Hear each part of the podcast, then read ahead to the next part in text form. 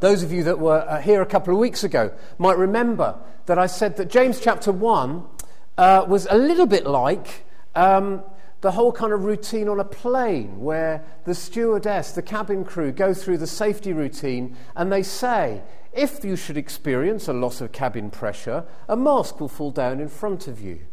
Please make sure that you put your mask on and make it fit before you try to help anybody else.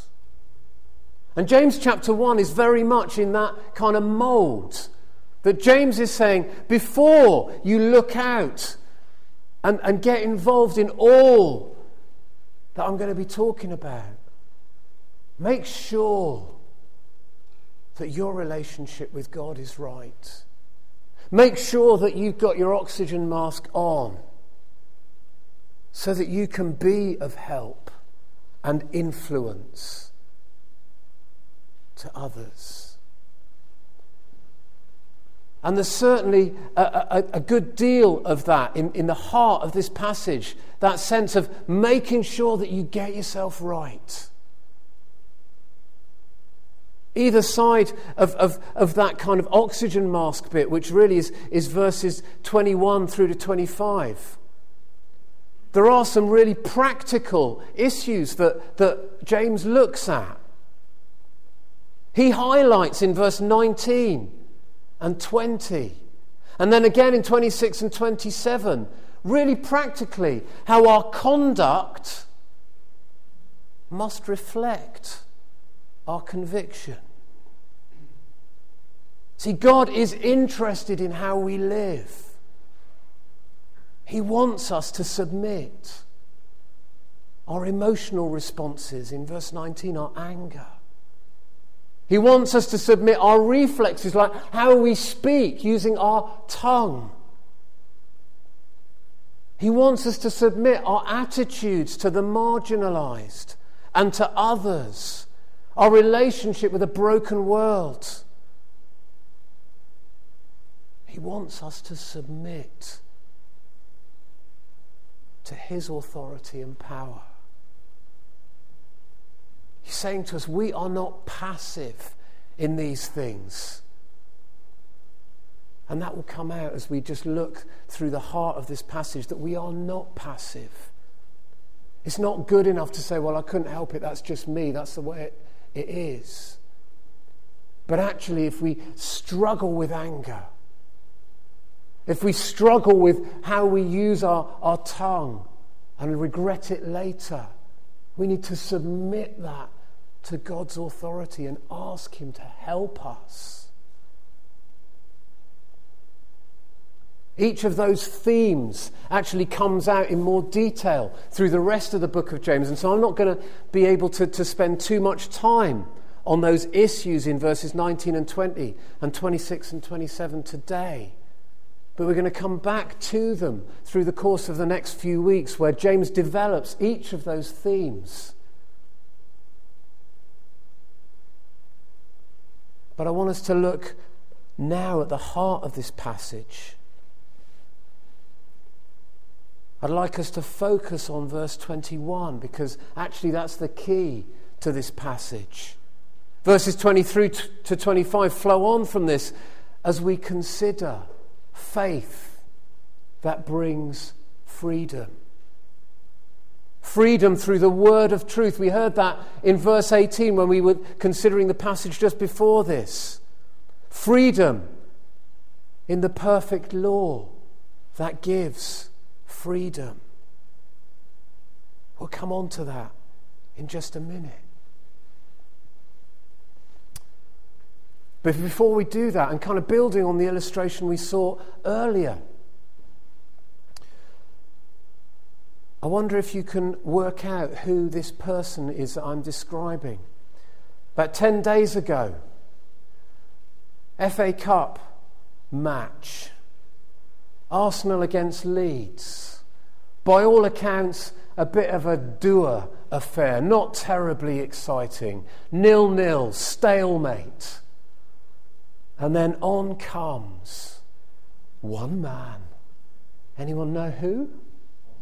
Thierry Henry, an ex Arsenal hero, playing in America now, but having a little bit of a, a, a winter break, and he's come to play for Arsenal again. Received back like a hero. And the fairy tale happens. He comes on, gets the ball, scores the winning goal within minutes of him coming back. I was skipping around our kitchen. It was great. Angela was just looking at me, yes, dear. But I was really excited about that. Pray for me. But you know, in November 2009, it was all a wee bit different for Thierry Henry. You see, he hit the headlines for a different reason. Because the TV cameras and the press photographers caught him clear as day, handling a ball to control it, to bring it back into play. And as it drops to the ground, having handled it, which you're not allowed to do, by the way, that's against the rules of football. You are not allowed to handle the ball. He handles it, brings it down, bang, scores a goal. And he scores a goal that means that the team that France are playing against are eliminated from the World Cup. And they go through. And there is outrage. What a cheat! What a cheat! He's vilified in the press because he's broken the laws of the game.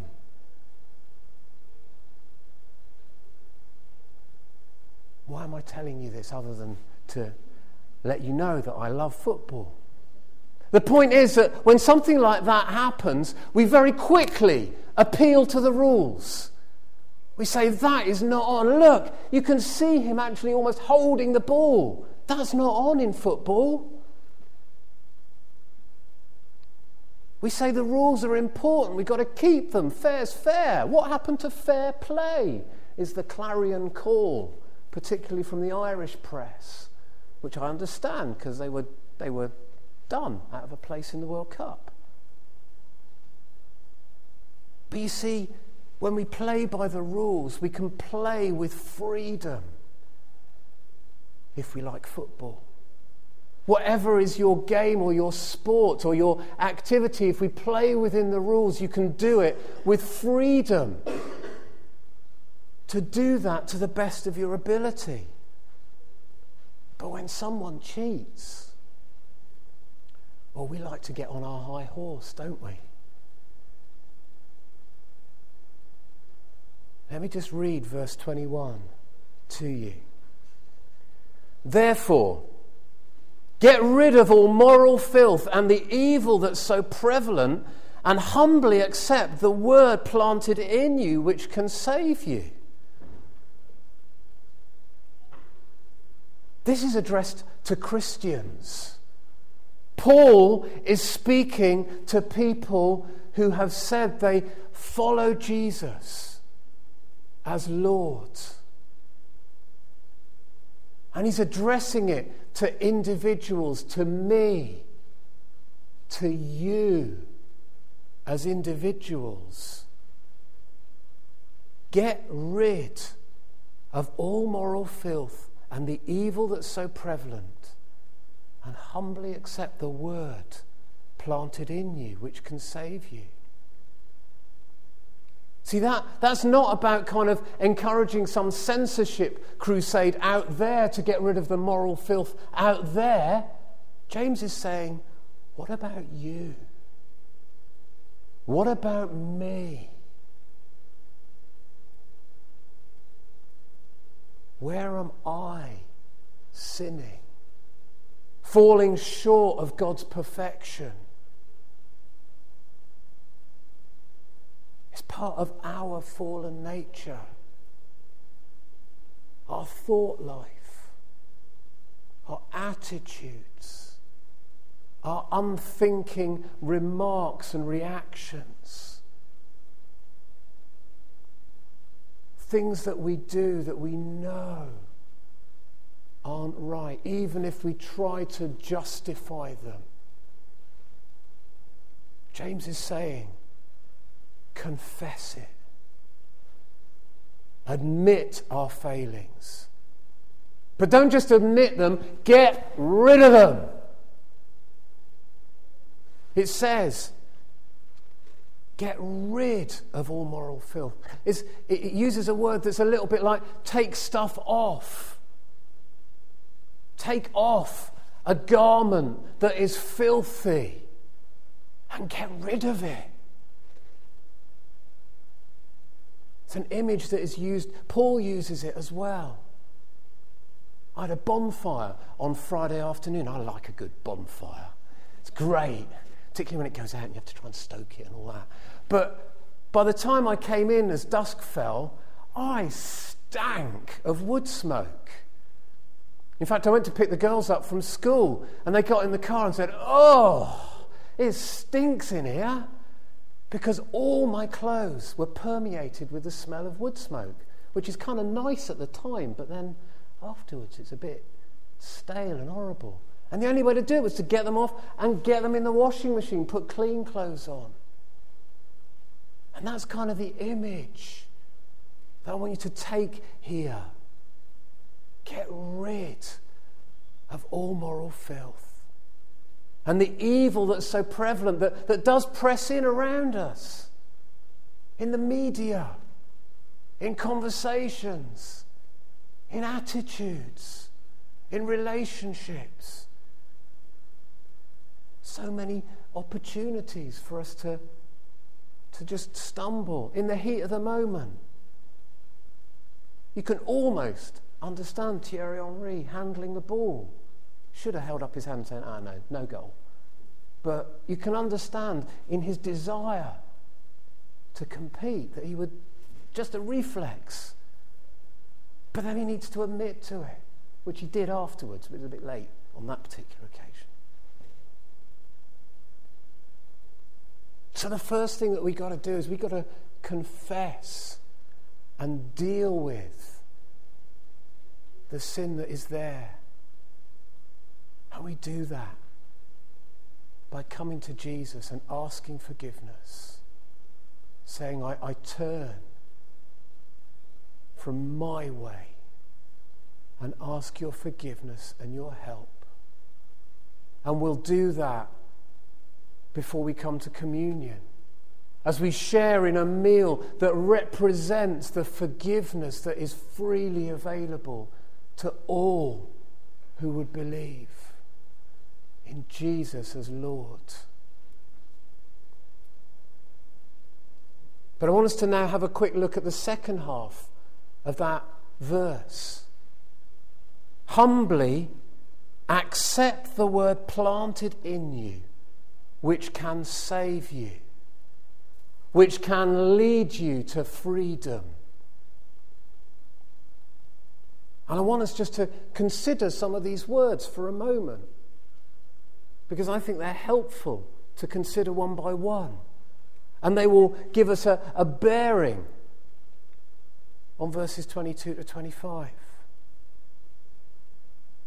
So let's look first of all humbly. Remember, James is talking to Christians, people who might think that actually, yes, I'm an all right person because I've got Jesus in my life and therefore I don't need to change anymore. And James is saying, humbly accept the word planted in you. Why humbly? Some translations of the Bible actually use the word in meekness, accept. The philosopher Aristotle, wrestling with this idea of meekness, is it preotes, Malcolm? Preotes in Greek. Wrestling with that word, Aristotle tried to define it by saying that meekness is the mean ground, the plumb middle between extreme anger and extreme angerlessness between complete violence and passivity. Meekness is in the middle. It's gentleness with steel running through it. It's not passive, rolling over. But actually, Aristotle decided that it was, it was the secret of composure and equanimity. So, somebody that is meek will gently, but with strength, conduct themselves. And James is saying, do that gently, but with strength. Because actually, it takes strength to say, yeah, I, I messed up there. I find that really difficult and I'm sorry. It takes strength to do that. And to not then run in and try and justify yourself. So humility is needed. In Christian terms, we might say that rather than that being self controlled, it's actually about being God controlled. Asking God to help us to respond. So that's the first word that I'd love us just to have a picture of humbly, in meekness. Second word is accept. Again, a little bit like humbly, it could be misunderstood to be something of weakness, of passivity, to just accept something. But actually, here, James is asking us to make an active choice to accept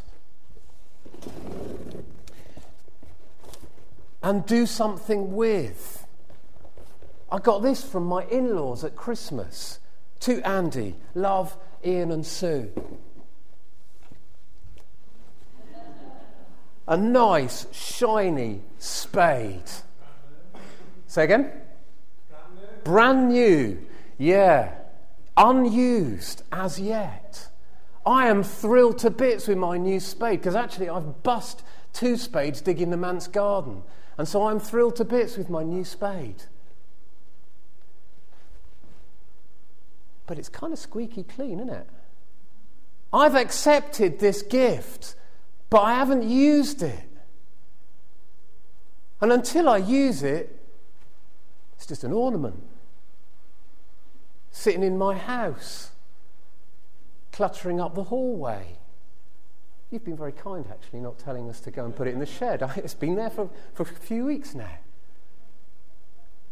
But until I actually accept this by sticking it in the ground, oops, and starting to dig and seeing the mud and the clay get on it, it's, it's useless, really. It's very pretty, but it, it's of no great use. So we need to accept something and do something with it. That's not passive.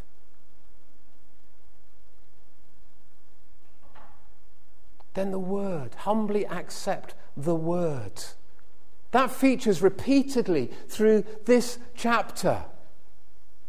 And indeed, Starts at verse 18 with the word of truth, then verse 22 and verse 23. By verse 24, it develops from the word of truth into the law, the perfect law that gives freedom. What is the word that's been speaking, spoken of here? Well, we could probably go, go through a whole sermon just on that, but simply put, is the teaching of Scripture. Fulfilled in Jesus, as we saw in the Sermon on the Mount series in Matthew earlier last year. He came to fulfill the law, not to abolish it. Because the law was given that we might live in freedom as God intended. The people of Israel were free when they were given the law of Moses. They'd been released from captivity, and the law was there to allow them to live in freedom.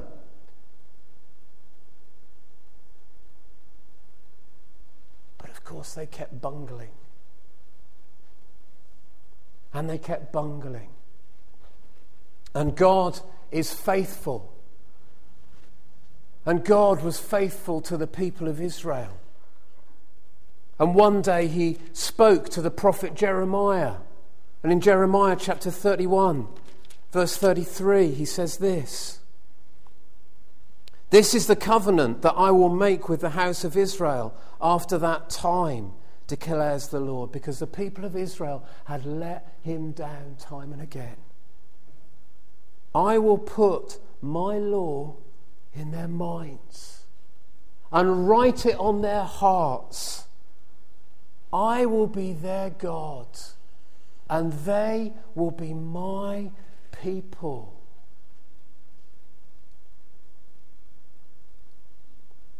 A new covenant, Jeremiah was announcing. And that is what's planted in us, just as Jeremiah describes here, planted within us is the word of truth, the law that brings freedom, is planted within us as we come to receive Jesus as Lord and Savior. And we need allow, to allow that to grow, to develop to maturity, to bear fruit.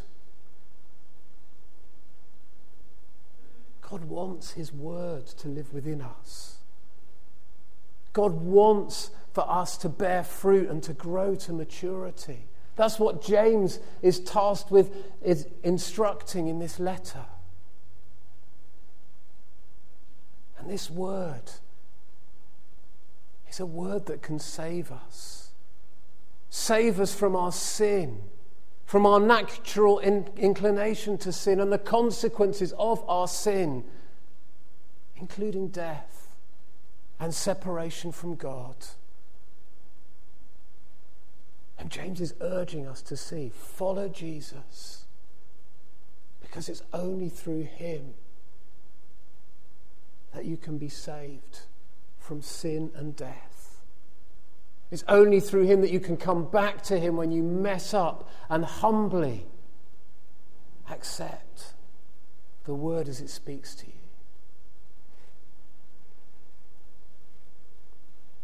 So we've spent quite a long time on verse 21. We're going to scoot very quickly through verses 21, uh, 22 to 25 because they're important. Because actually, it makes a point a little bit like the spade. There is no good simply to listen and nod sagely. Sounds about right. Yeah, I agree with that. It's no good simply to listen. We must live it. Verse 22 Do not merely listen to the word and so deceive yourselves, do what it says. There's a lovely image here in verse 23 24. Someone that listens to the word. And by the way, here, that word listens isn't like a cursory, kind of feckless listening, it's an attentive listening. Person that listens to the word and, and does not do what it says is like a man who looks at his face in a mirror and then, after looking at himself, goes away and immediately forgets what he looks like. It's not the looking that is defective, it's the going away and forgetting because he's not doing what the word says. But the man who looks intently into the perfect law it's another word used for looks, but it's, it's no greater value of looking. The point that James is making here is that he continues to look and do what it says. Not forgetting what he's heard, but doing it. He will be blessed in what he does. So if we simply listen, Maybe we even wrestle intellectually with the truth of the Word of God, but we never live it. Then we're deceiving ourselves. Let's live it. Let us take seriously God's Word and live it. Please don't dilute it. Please don't pick and choose the bits that, that seem okay or easier. Let's live the Word of God so that we're not deceived. We need to recognize sin as sin and deal with it and not live with it, trying to cover it over. Live in the light of Jesus' work on the cross because he came to bring us freedom. Let me read to you some words that I just think express this freedom so well as we come to close this morning. Alec Motyer, in his uh, commentary on James, says this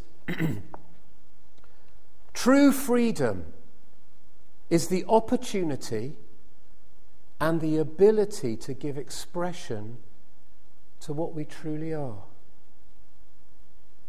We are truly free when we live the life appropriate to those who are created in God's image. The law of God safeguards that freedom for us. But it does even more. For obedience to that law brings life and power.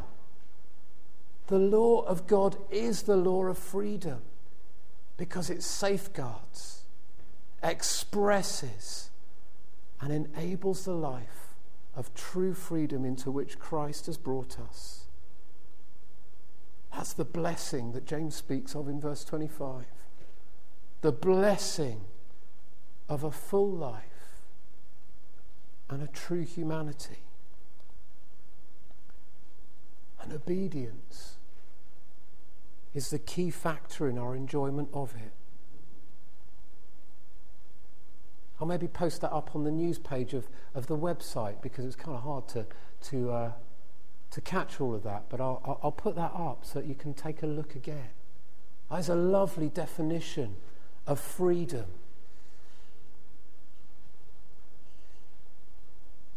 Let's not just nod and walk out of here and just carry on as if this never happened. Rather, let's do two things as we come to the Lord's table. In a moment, I'm going to lead us in a prayer of confession that we might confess our sinfulness. And I'd invite you, secondly, to commit ourselves to living this word out. You know, perhaps for some of you, the first step will be to humbly accept for the very first time that Jesus is Lord. Maybe for the very first time you recognize your need, like my need, for forgiveness. That you, like me, have fallen short of God's perfection. And that you, like me, need a Saviour.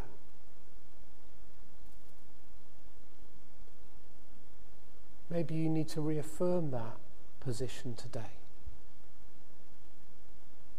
Or maybe there's a situation that you know you break the boundaries that God has set. And you know that actually you need to bring that to the Lord and say, Help me, forgive me.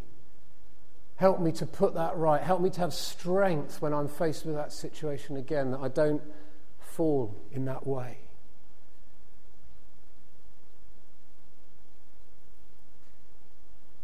I noticed on Twitter last night a guy called Tim Keller, who's a pastor of a church in, in New York, just said these words, and they're just perfect for this morning. Said this As things are brought back under Christ's rule and authority, they are restored to health, beauty, and freedom. Let's restore ourselves before God this morning to, to beauty and health and freedom in God's sight. Lord Jesus, we come to break bread and share wine in memory of you. A celebration which should sum up everything that binds us together. Yet the reality is different. This sacred supper can often be one of the rare occasions we make time to think of you, one of the few concrete expressions of our faith. Loving Lord, forgive us. We speak of proclaiming your death through this meal until you come. But the rest of our life fails to testify to your death and resurrection. We claim that as there is one loaf, so we, though we are many, are one body. But our fellowship can so easily be superficial, lacking depth or substance. We say that whoever comes to you will never hunger or thirst again, but so frequently we rely on ourselves rather than you. And so we miss the opportunity to be truly satisfied. Loving Lord, forgive us. We talk of following you, of taking up our cross and serving others. But the truth is that we can be willing to sacrifice little, more concerned with serving ourselves than those around us. Loving Lord, forgive us. Lord Jesus, in so many ways we fail you. The way we live denying the faith we proclaim at this table. We have no right to be here, no reason to expect your love. Yet you call us to share together. Your invitation dependent not on our goodness or obedience, but on your sheer and inexhaustible grace. So we come now, conscious of our sin, but rejoicing in your mercy praising you for your unfailing love, which enables us to come in confidence and to seek once more your pardon and your help to live in the power and freedom of your ways, putting right what we have done wrong. Loving Lord, forgive us. Hear our prayer for we ask it in Jesus' name. Amen.